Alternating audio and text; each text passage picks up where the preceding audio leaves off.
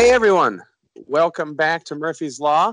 This is Charles Murphy. I'm here with Charles Villanueva uh, for episode six, where uh, there, we have an interesting rundown for you of some Dark Phoenix reviews and some uh, some rumors that have been circulating around the last week. Charles, how's it going over there today, man? Doing good. A bit under the weather, but at least I got to see Dark Phoenix before everyone else. to lift your spirits. Yes, it's like a, it's like the the best privilege a fan can get. Watching Dark Phoenix early. It's it was the medicine your sick body needed. Yep. And I I kind of I kind of feel worse. Can you imagine? Can't believe it. So for those of you that are are maybe new uh, or haven't listened much, Charles lives in the Philippines, and they usually get the movies what like a week or I mean at least a few days ahead of time, right? Yeah, a few days. You, it used to be a week, but recently it's been like just a few days. And so you saw it what yesterday? Yeah, I saw it uh, yesterday uh, at noon, and oh my god, it's probably the the most boring X Men film. Ugh. Because looking back, movies like Apocalypse, Wolverine Origins, Last Stand, those movies were bad. But at least they were bad to an extent. They were almost entertaining. Man, Dark Phoenix is so it's so it's so fucking bland. It's so dreary. Uh, the tone is all over the place. It's surprisingly depressing. Like imagine the first act of Endgame, but with no heart, no fun, nothing, none of the good stuff. That's the entire movie. I'm not even kidding. No, and and so we on the last one we talked about our uh, our anticipation for seeing it just to find out how bad it was. Right. And like it might be the the train wreck that you shouldn't be looking at, but you can't look away from. And I had to look at it. It truly was a train wreck. Like I'll give the only credit I'll give it is that me and my friends just kept bursting out laughing in in like the supposed dramatic moments. I know you described um, the standoff between Magneto and Jean as like a fart contest. Oh my god, dude. Oh my god. So in the middle, should I spoil it? Is it okay to spoil it? Spoiler alert. Yeah, spoiler alert. So if you haven't seen it yet, give it give it a break for about thirty seconds here. Right, right. So sometime in the middle of the film, Jean goes to Genosha, which looks like which looks worse than Hawkeye's farm. Uh she, she, she hits up Magneto, which is which is an exact beat from the last movie, from the last Phoenix movie, Last Stand. Yeah. She tries to like form an alliance with Magneto, and a bunch of helicopters come. Uh, apparently, like the government sent them to to get Jean Grey, and then for the next like five minutes, Jean and Erik fight over control over this one helicopter, and that's them basically trying to outfart each other. Not even. Oh my god! It's like Jean Grey does her thing with uh, you know, with her face and like looks like she's trying to take a dump. Erik sees her and doesn't uh, doesn't even angrier fart face. And then Jean does an angrier fart face, and it's just them one upping each other. Oh, and you, so you messaged me after you saw it, and I think that was like one of the first couple things you you told me, and uh, like I didn't have any context for it, but I I had this idea, and you know, from seeing the trailers, and I kind of knew I kind of knew what you were talking about because I think the the X Men movies have been so like all this the, like the Age of Apocalypse was really them just screaming all the time, and I even oh, remember making like tweeting about it like in Age Age of Apocalypse the X Men scream an un, just an unprecedented number of times, and they have like their scream faces, and it's just and they love to zoom in on their faces when they're doing these ridiculous things. So now that I'm hearing you describe it, it's even better than I had previously hoped. Oh yeah, I mean, I- think this scene will be like will go down as one of the the franchise's funniest because of how because of how silly it is. Because they're not even trying to be like uh subtle about it. It's very, it's so glaring. Oh, it's terrible. It's unintentional humor.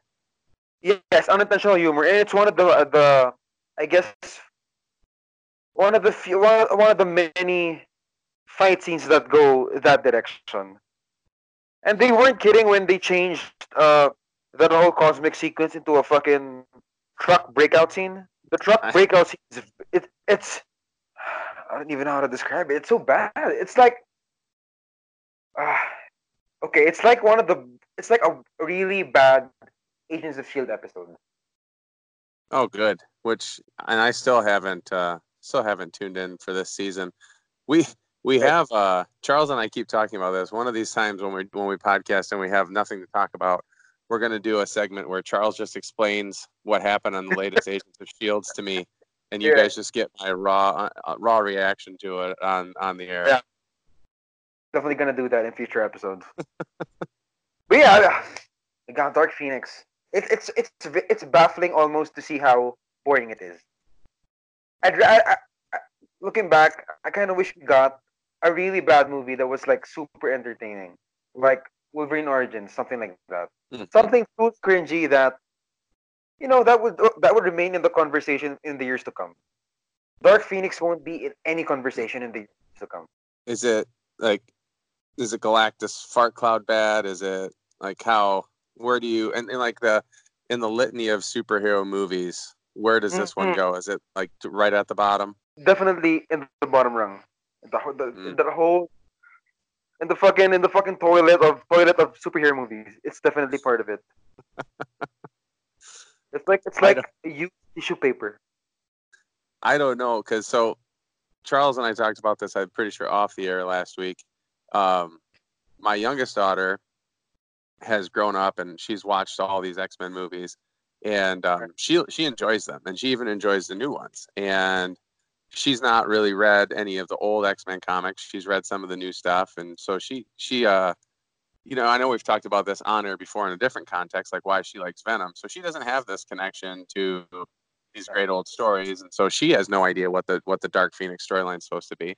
So she wants to go see the movie, and I am like, oh my god, there's like, I don't know, I want to, I'd rather have like a leg amputated than probably go watch it with her, but she wants to go. So Charles and I talked about like last week off the air, um, we'll just take her, and then Charles said, well, so take her, make a deal with her, take her, and then tell her if she. But the deal is, if you take her to go see it, then she has to read um, the Claremont Dark Phoenix, Phoenix and Dark Phoenix arc, so she can compare them, like have critically compare the two things. And, and so I made that deal with her, and uh, she's like, okay, well, how many comics is it? I was like, uh, I said you could probably get through like maybe twelve, like maybe if you could read like ten or twelve comics, you could get a good comparison.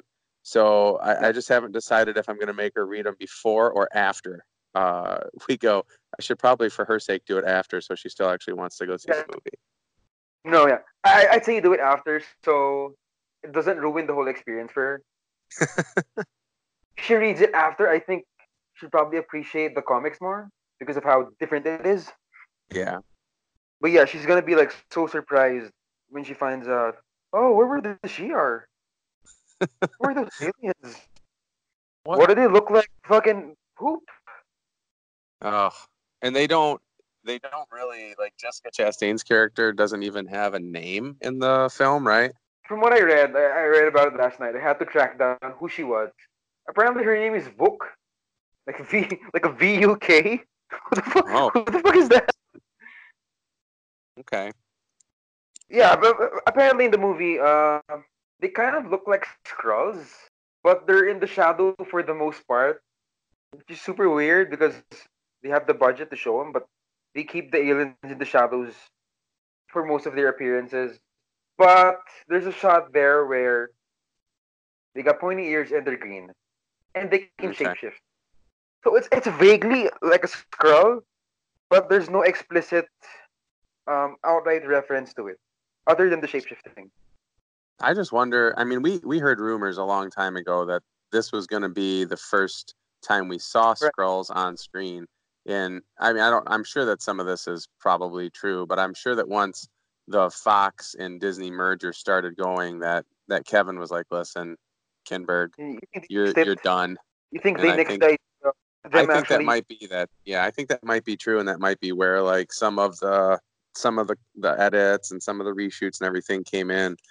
Um, I mean, I I can't. It just make it makes sense. I can't verify that. No one's going to tell me that, but it just makes sense that that's why some of these things change so much. I mean, I don't think it was going to be a good movie anyway, but right because uh the the, entire cut cut sequence in space for the last act they they removed it because it looked similar to the Captain Marvel third act where she destroys of spaceships. So yeah, you might be onto something with that. And we'll, like I said, we'll never know. I did just look up that character, and it is it is an, a Marvel Comics character from the D'Bari race of aliens, which is what she is in the movie. So, right. She mentioned, some, she mentioned something when when her character gets introduced. She mentioned something about uh, the D'Bari Empire, but it's kind of baffling considering how Fox has access to like real amazing alien races. Yeah. Why they settled on something that would that I feel like would appear in Agents of Shield is beyond me. Yeah, I, to me the biggest the biggest mistake that they've made with that franchise was refusing to introduce the Shi'ar into it. I mean, that's that that alien race is one of the absolute coolest. And of course, if you get the Shi'ar, you get the Imperial Guard, and you get Gladiator, who's That's just true. a badass. I mean, I just don't know. I don't know why they would stay away from it. I know that we've read Kinberg a million times talk about how it needs to stay grounded or whatever nonsense he comes up with. But that was that was a huge mistake to me. Like, there's so much to be disappointed about in this movie. Like, usually, for all the, the, the for all the horrible things the, the, the previous X-Men movies had, at least they had, you know, cool, sort of cool fight scenes. You know what I'm saying? Yeah. Like sequences that stick out to you. Like with X-Men 2, you got that amazing Nightcrawler sequence. Uh, Days of Future Past at least opened with a with a big Sentinel fight. That was admittedly pretty cool. But Dark Phoenix has none of it. Like the big second act sequence feels like it came out of Daredevil, where they fucking fight in the middle of a crowded New York street. So they, they fight in a block. It, it feels like it feels like a sequence that, that would have worked in Defenders. That's the kind of scope and scale this movie has, which is so ironic for this for the source material. Oh, I mean, yeah, you're you're dealing with like one of the most beloved arcs that was ever written for the X Men, and now I mean, Kinberg's going to be the guy that did it wrong twice, right? Like, oh my god. What a what a horrible thing to have in a resume. You ruined the same story twice. oh, that poor guy. At least he's still got uh still got nothing to Star Wars. Doesn't he do some Star Wars stuff for them? Yeah, oh, yeah, he's producing some of them. I, I, I will say that uh, the the alien race in, in this movie, the the D'Bari, they dress up as humans for the for like eighty percent of their appearance, but they had a, they had the Hellfire Club vibe going on with them. They definitely had. Like they they sort of operated like a clandestine high society sort of group, which which really reminded me of the Hellfire Club. And they, I mean, even then they they did the Hellfire Club in first class, and then it's just gone, right? Like it's the Hellfire Club should have been something that stuck around, and I. Yeah. It could have been like the X Men's Hydra, like a recurring villain that a recurring organization that keeps popping up. Well, I mean, I understand how how key Magneto is to everything with X Men, but the fact that he had to be in every single movie that they right. made is just not it's not a good choice. Like you you have to be able to to grow a little bit and build outwards and they just kept i don't know they they kept focusing on the same crew of characters every time yeah well anyway that's my X-Men review uh, i'd suggest you'd watch it just for the laughs. So you'd see the fart competition between Jean and Erik. But i mean other than that don't get your hopes up. It's it's fucking uh, it, it's it's bad. Well we'll be we've got another softball tournament this weekend um, but we've got a lot of downtime because of our schedule, and we're in an area where we can actually go to a decent movie theater because we don't have one where I live. I'm for people that are haven't followed me on Twitter, like I have to drive at least an hour to get to a decent movie theater where I can actually hear the movie, sit in a comfortable place without kids running around the theater, kicking me, throwing stuff. So we're driving this weekend, and so I, I can see, I can see at some point um, taking her to see. I know my oldest daughter could care less, and she's not going to go to the tournament this weekend. So I could see my youngest and I just taking off for a couple hours after we get done and going to see it, and then her coming back with a big smile on her face, and then me busting out my uh, my my omnibus and saying, "Okay, now you got to read this on the car ride home." Yeah. I think it's gonna be a fun bonding experience. Yeah, well, I'm I'm I'm gonna see how it goes. I think it'll be it'll like if nothing else, it'll give us the two of she, my daughter, and I something to talk about, right? so yeah, at least you have something to like. You have something to school her over. Um, you can talk about what she thinks and what what not she what she hates about it. But for my own, I'm not I'm not into it, but whatever. We'll we'll see how it goes. So yeah. you want to hop into the rumor mill here now? Oh yeah, there's a lot of rumors to talk about. Yeah, there's been a ton of stuff, and so before we jump into it, make sure like this is nothing that Charles or I have um, have come across on our own. We're just kind of recapping, uh, yeah. you know, a few days worth of rumors that have been, maybe a week's worth of rumors that have been online. Um, and I guess I guess the one that we should probably start with um, is that I guess last Saturday, um, a rumor started circulating online that Keanu Reeves was going to hmm. end up getting a role in the Eternals. This is huge. I think would be the MCU's biggest get in terms of like current star power. Uh, what do you think of it? Well, I mean, it so to me it it's uh it fits because we know we know that he was um well I actually I was in the middle of writing the Keanu Reeves will be in Captain Marvel piece um way like a long time, like a, what November a year and a half ago I was about to break that news when I got a, when I got a call from my source saying like dude hold off um it turns out he's passed on the role so we know that they wanted him for what eventually became the Yon-Rogg role. Um, oh, yes. And we know that like the way Marvel Studios works is when they don't. And so so he, he was supposed to be Yon-Rogg, and then when the filming schedule was all sorted out, he was going to be doing John Wick 3. So they couldn't come to some sort of agreement there um, for that. So we know when Marvel Studios misses on somebody that they really like, they always circle back around. So yeah. this is this is one of those cases I think where it makes a ton of sense. Um, I want him to be. I don't care what movie he's in. I want to see the guy in the MCU. I would love to see him as a villain and really like play play up against what he's done here with like John Wick, um, where he's been like the the guy that you root for. I would love to see it. So I don't I don't know, you know, if it's true. I haven't heard anything. I've asked around. Um, I can tell you that all the stuff that I've seen for Eternals, his name was never involved in it, but that doesn't mean that it isn't now. And I've asked around and gotten nobody that was willing to confirm it with me. But again, that doesn't mean it isn't true. So I don't know which role it would be. I know a lot of people are speculating he could be Druig. Um, I mean, he could be just about anybody. So I, I, guess we'll have to wait and see how it shakes out. And it, good news is, is if it's true, you know, when I, anytime I ever broke a casting scoop, it, it gets kind of obnoxious because then like a day or two later the trades will come in and say ooh exclusive and then they'll tell you that that guy is in the movie even though i said it you know three days earlier or whatever right. so i would say the good news is is if it is true the trades will get on it pretty quickly um, it's hard to keep things like that a surprise like they'll talk to an agent they'll talk to the studio they all know somebody somewhere who wants to tell them something um, and oftentimes they're working together with with agents or with studios to break the news. So I, I'd say if it is true, we have a good chance of getting it confirmed um, before Comic Con or S or uh, D23. But man, I would be I would be pumped. What about you? What do you think? Like I recently read, like we talked about it before. I recently read the Gaiman Eternals run. Uh, I don't know. Um, Keanu's an amazing actor, especially now, coming off of John Wick. John Wick, like the biggest movie of currently in the world. Uh, he's definitely a very hot commodity now. And I don't know how much how good he'd fare as a villain, particularly Druig.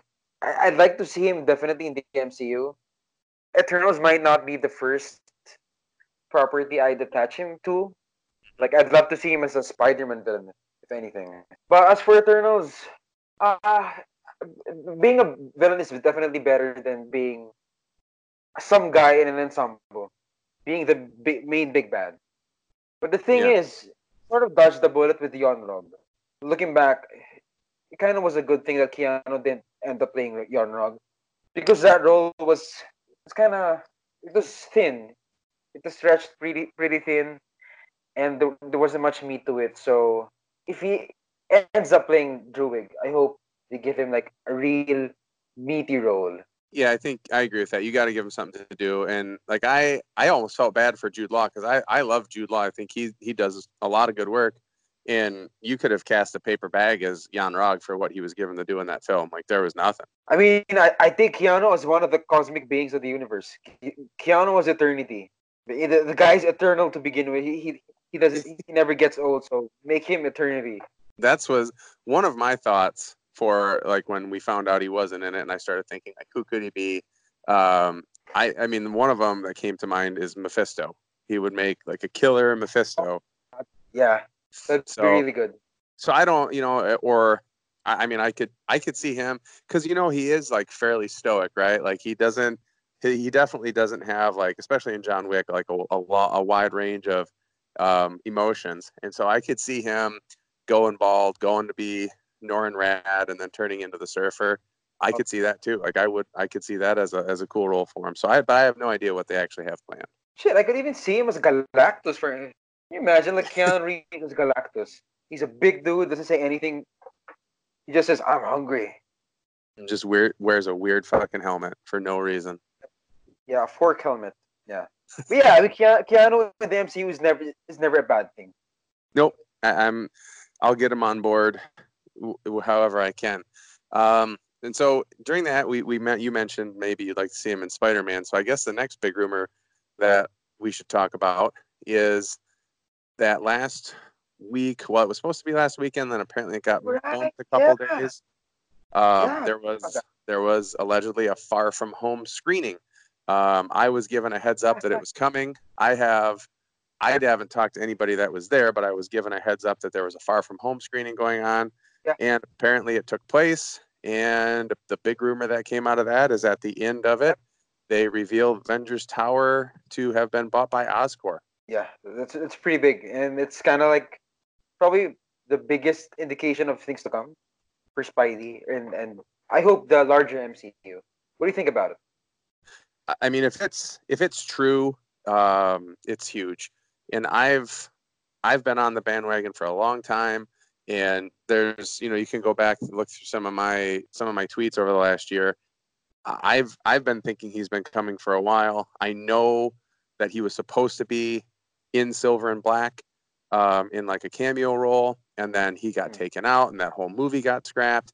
And I was told, and I've I've shared this before, like I was told that part of the reason that that happened was because Feige and Sony were talking, and Feige said he wanted uh, to put Osborn into the MCU, and like I've been saying forever, like I I love a good Green Goblin as much as anybody, but what what Norman can bring to the MCU that will separate him from what we've seen in the previous you know version of him is that Dark Reign, Siege, Thunderbolts, Dark Avengers Norman, where he's a businessman, where he's, you know, he's essentially the dark shadow of Tony Stark. And I've been saying that for a long time, and I am so on board with that. And it would make so much sense, right, to introduce him through Spider Man in the wake of Tony's death. I mean, it's it's perfect. It's it's almost too perfect to pass up.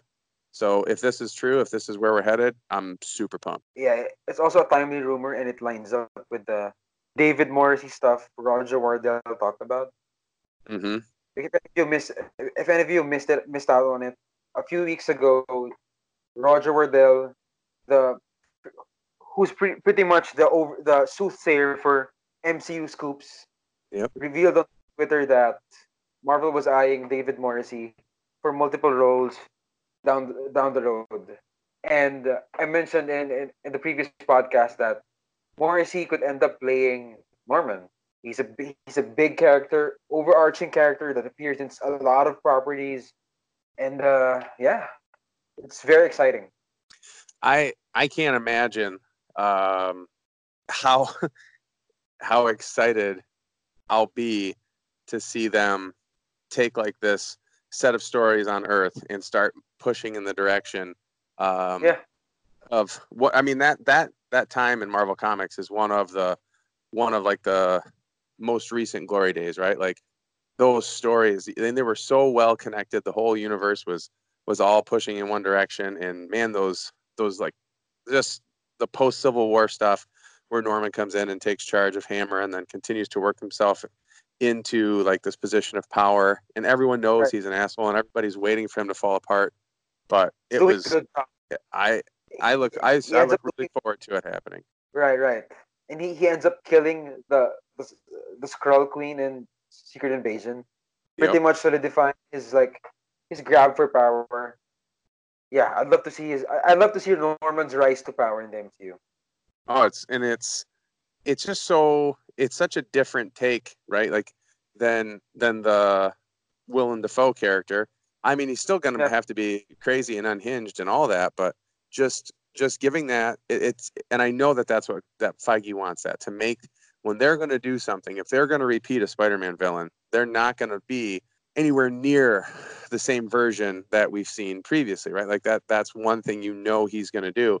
And that's the beauty the beauty of Norman Osborn is he does have those two distinct personalities. You could go with a goblin or you could go with the the Hammer Dark Avengers Thunderbolts Norman Osborn. And Yeah. I like it because, you know, I'm I'm the one who broke the rumor about the Dark Avengers script being done and Yeah. and the the possibility of that. And we know they're building a Thunderbolts thing. And so, you know, you could see a five year run here where you see Norman in movies just as often as you saw Tony Stark in movies. And they could be putting together something just awesome. I, I, I think that this is like, if this is a thing that happens, this is as cool of a thing as Kevin has done. It's as cool to me as getting the Fantastic Four and the X Men back, and it is it's a big deal. I think you could see some like everyone's so worried about what comes next. Like if this is what comes next, you have you already have pieces on the board, right? Like we know New Asgard is is there. Norman could go strike out against Indeed. them. There's some cool Ah. shit that can come out of this. I'm I'm wondering, is it a good idea to start with that phase of Norman's story? You start with the the larger than life Norman and then scale it down, perhaps to him being Spider-Man's arch nemesis. How do you think that's gonna work? If they start vice versa. I don't. It is really hard to imagine them like doing Norman and never doing Green Goblin.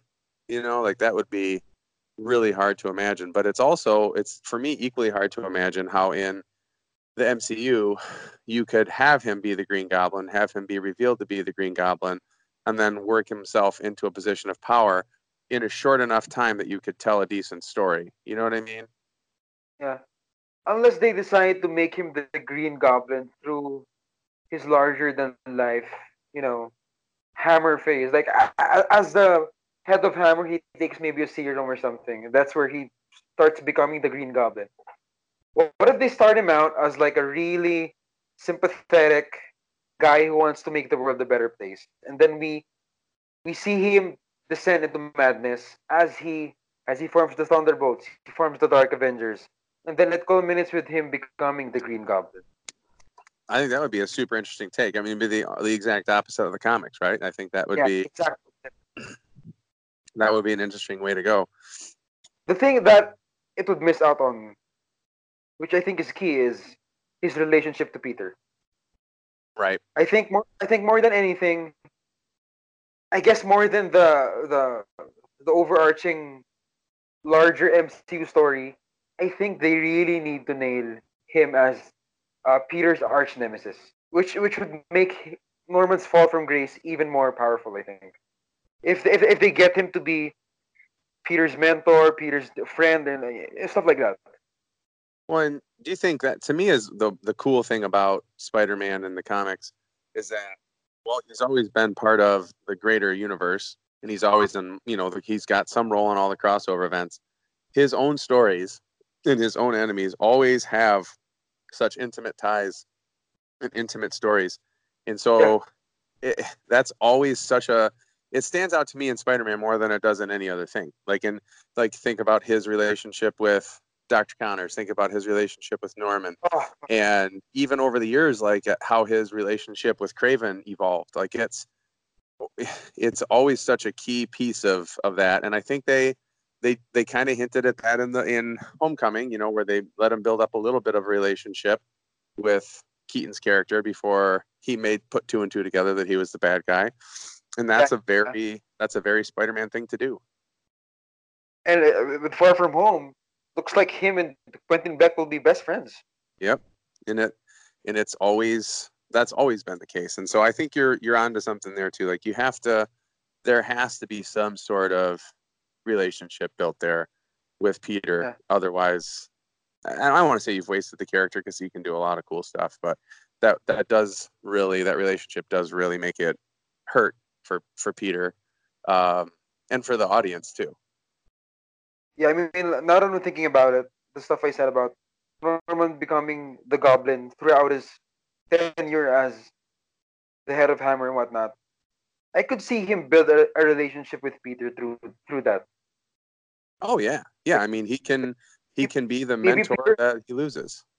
Yeah, like like maybe Peter helps him out form a new team or something, and then obviously you see Norman fall from grace. Yep.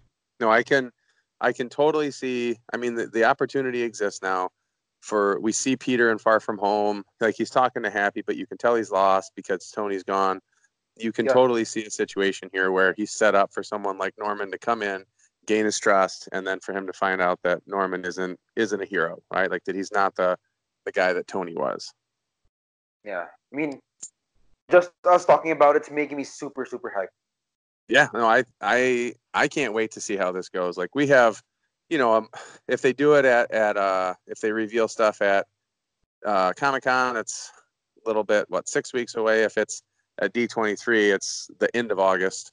But we'll know a lot more in less than a month when we see far from home. We'll have a little bit better idea where things are going. But uh, if this is a a rumor that we can put some stock into it's definitely uh, among the most exciting things. So, and and I guess that helps kind of segue into the next one. Um, this is just from yesterday that one of Marvel Studios' priorities with the Fox properties is to get a Fantastic Four reboot off the ground sooner rather than later. And then the rumor was as soon as 2022. which is like three years from now. Yeah, which is super soon. Um, and I guess the, the the the other half of that rumor was that there's some talk that they would um, look at Peyton Reed's pitch that he gave way back when about them being a team from the '60s, and obviously trying to find some way to incorporate them back into uh, the modern day. And that's also something that I've talked about and written about more than once. So this is this is pretty cool. We know that Kevin has said the X Men are a ways off yet, but he's never said the Fantastic Four would be. So I don't know. I don't know if they do have him ready for 2022 because I know that he had his slate picked out in his head before they got the Fox properties, but there's absolutely no reason they couldn't shuffle one movie off and put another one on.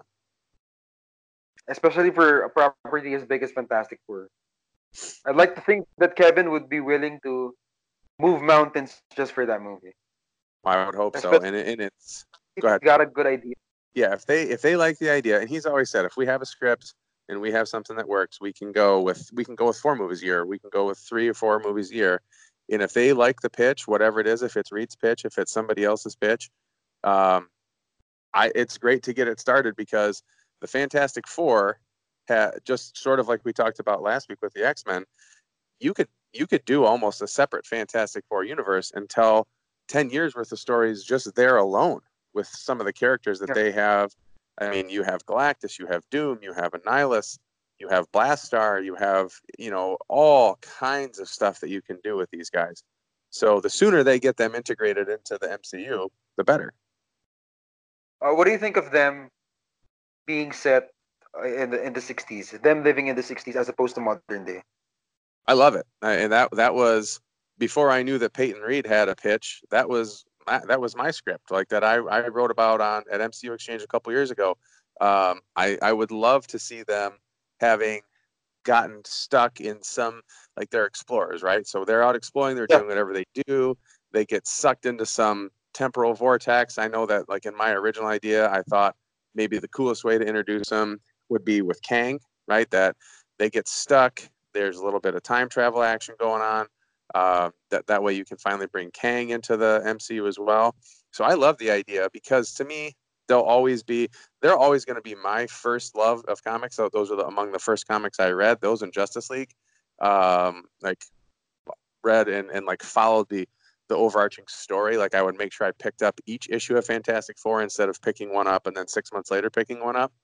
And I love the idea of them being groundbreaking and being explorers. And they're always the the first family. So if they could find some way to shoehorn them into that they really were the first team of heroes, I think it would be perfect. Yeah, I, I'm on board for another period piece in the MCU. Like to me, the '90s in Captain Marvel wasn't really a period piece because it was barely a part of it. But something Yeah. like the first Avenger, where the, where, where the story is so ingrained to the to the era it's set in. Like 60s, 50s, you got the nuclear age coming in.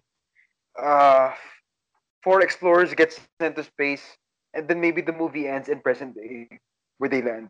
Yeah, that, and I, I that's that's right in line with what what I've been hoping for, and and like you could, you know, open up so many doors to so many places. I think it's it's going to be interesting because you know they're going to want at some point to have them integrated with the rest of the MCU. You know they're going to want to have Doom integrated with the rest of the MCU, and you know Kang and Galactus and you know hopefully Annihilus on the cosmic side of things. So Yeah. I think they'll they'll find a way to make it its own thing, but to also get it get it into a place where it can be tied back in, and that's it's kind of cool. Like people were complaining about some of these little holes that get, are gonna they're and they're gonna continue to pop up when you try to go back and retrofit stuff, right? But that's that's what comics has always been about. That's what you know when a new character is created and they like the Sentry and they say like, oh, by the way, the Sentry used to exist and everybody just forgot about him. Like that's that's how this is going to have to work, and I'm I'm fine with it. I think it's a lot of part of the fun. Yeah, I mean, to me, as for Peyton redirecting, I love his pitch, but I'd love to see someone else do it. Maybe, Yeah. um, maybe Noah Hawley, who was supposed to do the Doctor Doom movie. I'd love to see him do the Fantastic Four. I love I his work love on Fargo. Somebody like that, yeah. Yeah, I think I think he's a very good fit. And recently, he's been on record saying that him and Kevin have have have been in meetings together. So, yeah, he's my pick definitely over Peyton Reed. Yeah, and I, I like what Reed's done with Ant Man and the Wasp, and I'd like to see him finish up that franchise. And Yeah, To I, I'd love me- to see if he if he hops, you know, jump ship to Fantastic Four, I don't know how he's going to have time to do both in the near future. So I would I would rather see him finish up his franchise and let somebody else take a run with with Fantastic Four. Yeah, I mean, uh, the sooner they enter the MCU, the better. One hundred percent. The other one that we wanted to touch on was the possibility of Blade coming back into the MCU. Yeah, I mean, according to the rumor, Hulu is eyeing Blade as its next uh, installment in their growing supernatural franchise. super interesting. We know, we know from checking trademarks um, that in addition to the shows that they've announced, that they have like uh, a glyph show that they might be doing. So glyph is like a really obscure uh, supernatural What? character. Yeah. Who is So I don't know that? if- oh, I'm trying to. Glyph came in when they did. Um, what was the recent? I'm gonna have to look it back up. Even they did a recent, um, like Legion of Monsters type thing. Um, damn it! I know I'm not calling it the right thing. Let me check really quick. Um, it was like Agents of oh, it was Howling Commandos of Shield in 2015, and they were doing supernatural stuff. So it was like Dum Dum went with um, a bunch of these other like super obscure characters, and so they had this one that they created for the for the show, um, Nadine Hassan, and she was Glyph, and so she could conjure spirits and Oh, like ancient Egyptian spirits and make them do what she wanted to do. okay, so she's a fairly new character. Yeah, just li- literally like invented for that series in 2015. Right, right. So they trademark that. What They else did they trademark? If they trademark uh, Spirits of Vengeance. I'm going Okay. back right now to the trademark site to make sure I'm not missing anything. Um, this is one of the one of the really cool things. Like I ended up, I got a tip like, hey, you need to learn how to do this. So I taught myself how to do it and how to search for the different things, and um, it's come off super helpful. So they've trademarked Glyph, Hellstrom, Hellstrom, Ghost Rider, Spirit of Vengeance, um, Howard the Duck, but that's the Hulu. Is that one of the Hulu com? Yeah, it is. Uh, yeah. So yeah, they've got all those trademarked, and then I don't know, not too awful long ago, I put on my Twitter Shang Chi and the Eternals. But anyway, so yeah, so Blade might be uh, joining the fray there, and the like you said, the Hulu's um, budding supernatural universe. Right, and uh, it's gonna be a show according to the rumors. Is that right? Yeah, and I think it's I think it's interesting, interesting timing, an interesting idea. It's certainly like if that's the direction they're going to go with with that streaming platform, I think that's pretty cool. My thing with it is that we don't know how these shows are gonna turn out. Like if Ghost Rider ends up being a a total third of a show, then what are you gonna do with the rest of the of their slate? Yeah, I, I think it's you definitely don't want to get too many balls in the air at one time on something like that because Right. you, you can you can end up you know you don't want to have to cancel stuff right like you don't want to have to say well ghost rider ghost rider ended up sucking so sorry hellstrom and glyph and all these other ones so i think you'd be Right. smart to, to get your feet on the ground ground with one of these other shows and hopefully hopefully they don't suck but again like it's hard for me it continues to be hard for me to remember like this isn't always going to be my stuff like some of this stuff on hulu they are definitely aiming at a certain age group of people and though that certain age group of people aren't even necessarily comic book readers right? So they're they're just trying to put some interesting looking shows out there you know for people who are in their demo that they're chasing. Right, and uh, I- also don't know how dark the network's willing to be. Um, Right.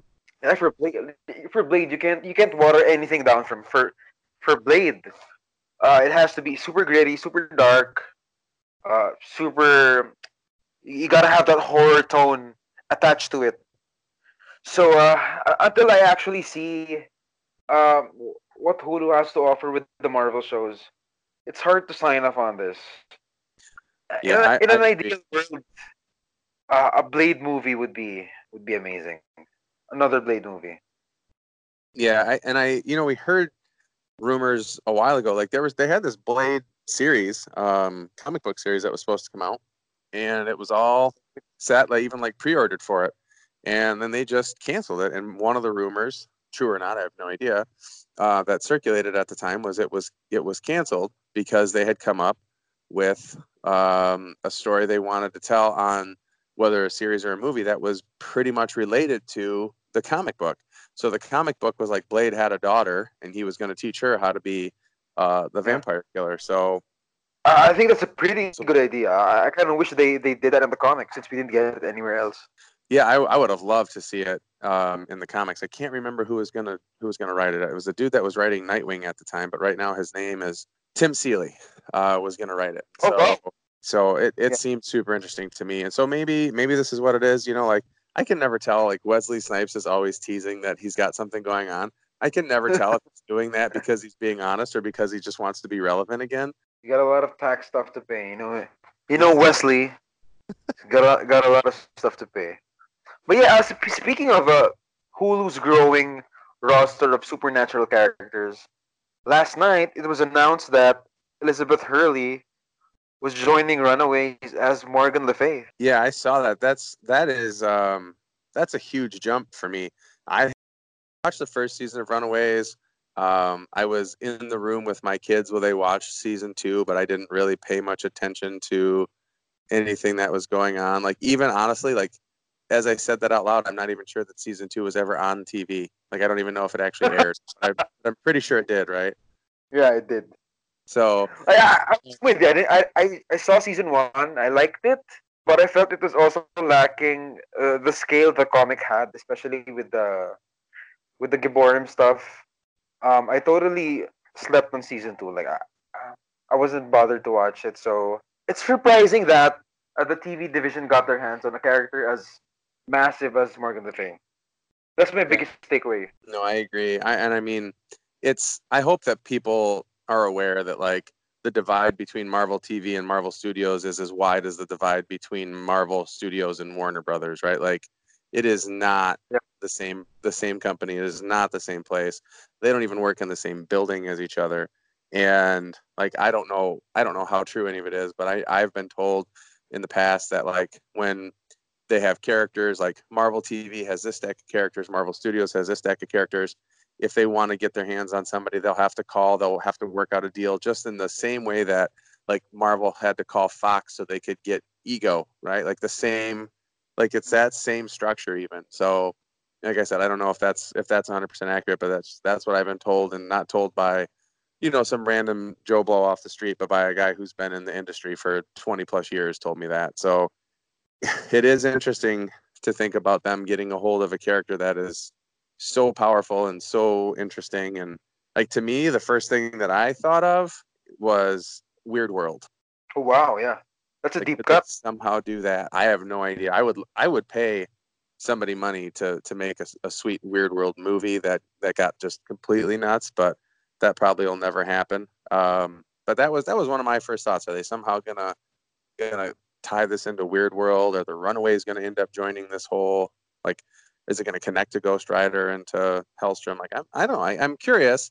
And I guess it at least has my attention to the point where whenever I start, whenever I hear about Ghost Rider or Hellstrom or Runaways, I guess I'll like it, at least at least piques my interest and I and I listen to what's going on. I don't just totally ignore it like I do when I hear like so and so is at cast for Agent Six or season six of Agents of Shield. I'm like, eh, no.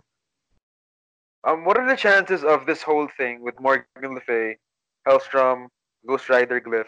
What are the chances of it uh, evolving into like a Midnight Suns kind of a crossover event? I think that would be. I think that's why they've trademarked Spirits of Vengeance. I think that's what their their name for that that kind of big crossover event's going to be.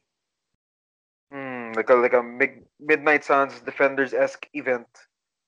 Yep, I think I think that's a I think there's a big possibility. And I, like me guessing at it, is one thing, but I, I definitely think they're going to kind of build towards something huge like that, and I think that's cool. Like, you know, event event TV is sometimes better than you know episodic TV. So maybe you build towards something, you know, uh, that's a limited, short couple episodes, or maybe one long two-hour episode or something cool. I mean, that can sometimes be better than sitting through 22 episodes of a show or 13 hours of a show or whatever it is. Yeah. And I mean, we all know how defenders turned out. So I'm Yeah. hoping they they they map out a plan on what they want to do with with these properties and and uh and I hope they stick the landing with the Ghost Rider because Ghost Rider is truly the first. That's the thing they need to really knock out of the park. Yep. And I, I If- think it's interesting that they're using um, the Robbie Reyes version. I am kind of, I kind of hope that if they're going to do a whole series about Ghost Rider, that they at least give some history, some background to the other, at least one or one or two of the other riders, a little bit of something. Um, I mean, it, it seemed I don't know in the comics like it's a totally different entity and it's totally detached, but I think it, it would be cool to at least if you're going to do a whole series on it, give some background to where it all came from and how it all came together. Right, bring in Ketch, bring in Blaze, and he got the three of them. I would hope. And yeah, speaking of uh, defenders, uh, the final trailer for Jessica Jones just came out like a few hours ago. It looks exactly like the Jessica Jones show as we know it. Yeah, and I still haven't seen it because I'm at I'm at work. Um, I think most people know I teach high school, so Charles and I Charles and I do this like on my on my lunch break as we're we're recording right now. Um, so I still haven't seen it yet. I probably won't get a chance to watch it until I get home.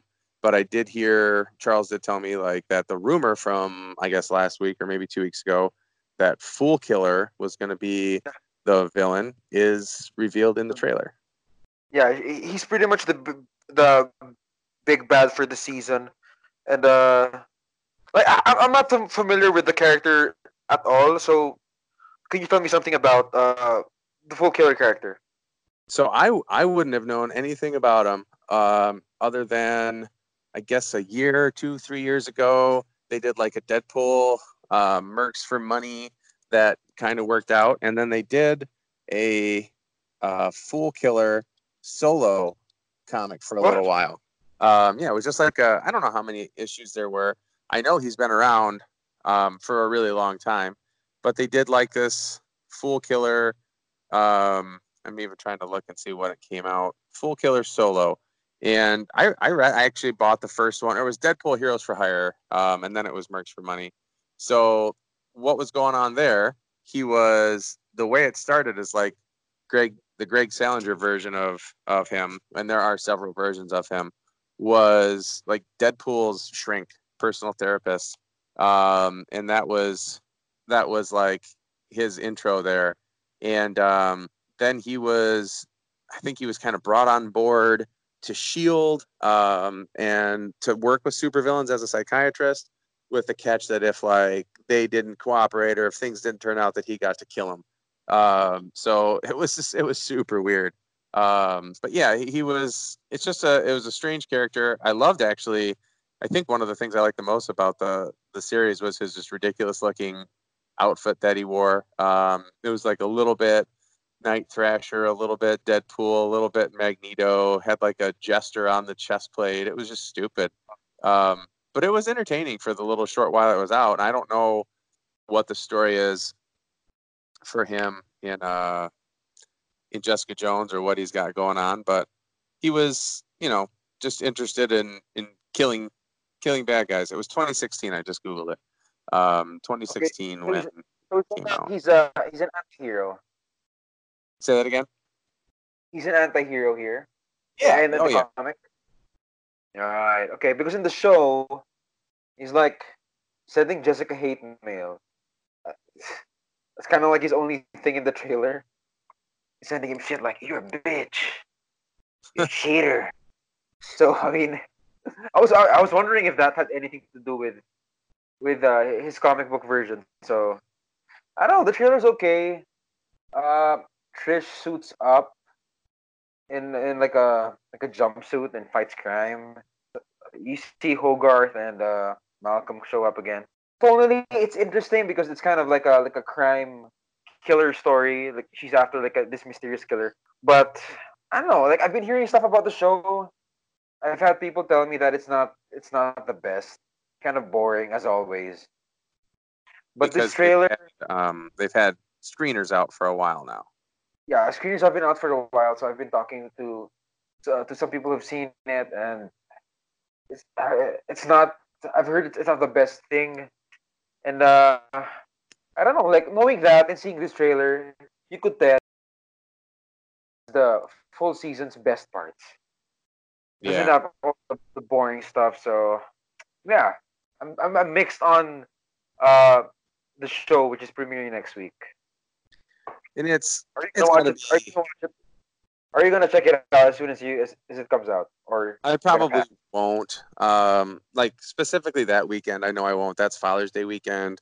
So you we're we have a, I know what the we have a softball tournament and usually um I try to do something with you know my my wife and the girls and even try to get down and do something with my dad. So that whole weekend is just going to be crazy. Uh, I imagine like at some point in the future uh, over the summer when I don't have anything going on. I might tune in and check it out. Right. Yeah, I I, th- I think I'm in the same boat. I'm not gonna rush out as I used to. See what happens. With Jessica Jones kind of being the last of those Marvel shows, it probably was kind of tough to um, even you know even film it. And then you worry about the quality because some of the quality of them has not been great. And it's ironic because I just tweeted out today um, that Swamp Thing, which I finally got around to watching the pilot episode last night uh, for DC Universe, is which I thought was had just like super interesting. Um, the horror aspects of it were were good. Like it, it's always hard to to make like good horror TV, but this was good. I got super into the two leads, and I'm all excited about where this is going. And then today the news comes out that they've they've made it a one season, one and done kind of thing. Um, and even I remember a while ago when they were filming, they said like, oh, it's going to be cut to ten episodes. So it's it's interesting, it's ironic, and it's it's kind of funny to like hold those two ideas on this in or converse about those two ideas in the at the same time here, like with Jessica Jones ending and Swamp Thing ending, when you have something that's like literally to me the the first episode is the best episode of anything DC Universe has done, and then you turn around and find out it's canceled. Um, and Jessica Jones was canceled before Jessica Jones season three even got got its feet going. So it's kind of interesting. I, I know I know you haven't seen Swamp Thing yet, um, but I don't know. Have you talked to anybody? Have you heard anything about it? Uh, I mean, according to the to the report saying it's canceled, it's definitely an uh, a production issue. Uh, I think it's like creative differences with the showrunner and the the network, and it looks like it it might be shot somewhere else. So they may just be moving it to a different location. Yeah, I, I think there's a chance it could be moved. Okay, so because I mean, from everyone's reaction, it's kind of unanimous that it's a very promising show, and to to know it gets canceled, it got canceled er, after one week of air of airtime. It, it's it's pretty shocking. Yeah, it's it's tough. Like you, the I don't know the actress's name, but the the actress that's playing Abby Arcane is to me like she's she's awesome. I, she's super interesting. She's compelling. And then the dude that plays Alec Holland, I feel bad because like he gets one episode as Alec, and then you know he's just going to be gone, other than flashbacks or whatever.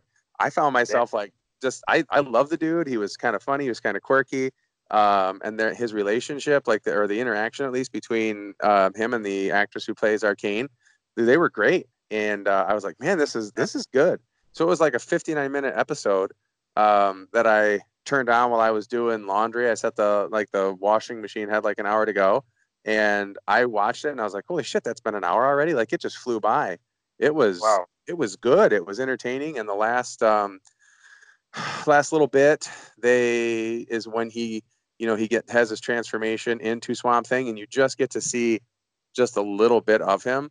Um, but I loved it. I, I I I watched the cheesy old Swamp Thing movie when I was a kid, and that's been yeah. like the only visual I have of Swamp Thing. And this is like, I mean, obviously the the years in between make a huge difference, but it's a great look. He looks straight out of the comics, um, and you can tell as he kind of crawls out of the swamp and has been transformed, like he's he's aware something's going on. I don't think he knows the full depth of what's going on. Um, they set up a really nice mystery to go through, and he even they even make comments about that, like, "Hey, do you like mysteries like Murder She Wrote in Columbo?" Um, oh. kind of kind of thing, like setting up this idea. I I I thought it was great. I I mean, it was really really good. Yeah, I mean, damn! I Like hearing that now makes me even sadder for the show. Will you be tuning in until the final episode? Oh yeah, I'll watch it. I, I know a lot of people be like, "Well, it's canceled. I'm not going to watch it." I can't wait to see what happens in episode two. Like I am, I am super intense uh, in my anticipation for for the next episode. I, I kind of I watched Titans. Uh, I think it was either Christmas break or spring break, and I would watch it. And I wouldn't even get through like an entire episode, and I would pause it and go do something else and come back. Um, Doom Patrol was a little more fun for me, so I I just like bought the year subscription for the 80 bucks or whatever, basically because I was excited about Swamp Thing.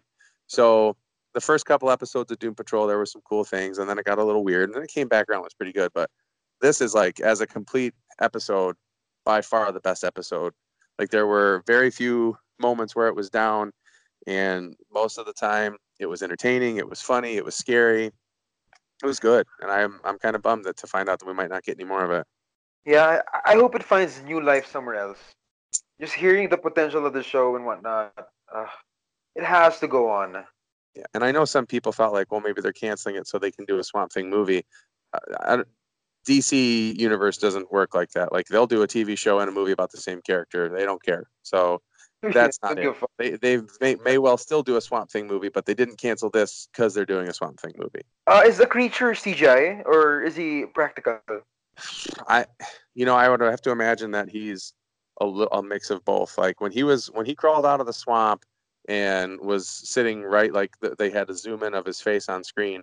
there's like his eyes are glowing red, so there's a little bit of CG there, but it looked really, really good. I mean, it, and that was I was watching it on my tablet, and it's a little dark, so I'd have to go back and maybe watch it on TV and get a better look. But I'd have to imagine there's some sense of mix of practical in there. I, I guess I could end up being wrong, but it looked good. I mean, I was I was like, yeah, damn, that's good. We are we are all set here on episode six of Murphy's Law. So signing off, this has been Charles Murphy. It's been great talking to you. All right, this has been Charles. You can find me on Twitter at CFS11. All right, and we will talk to you guys soon. Thanks for listening. Bye.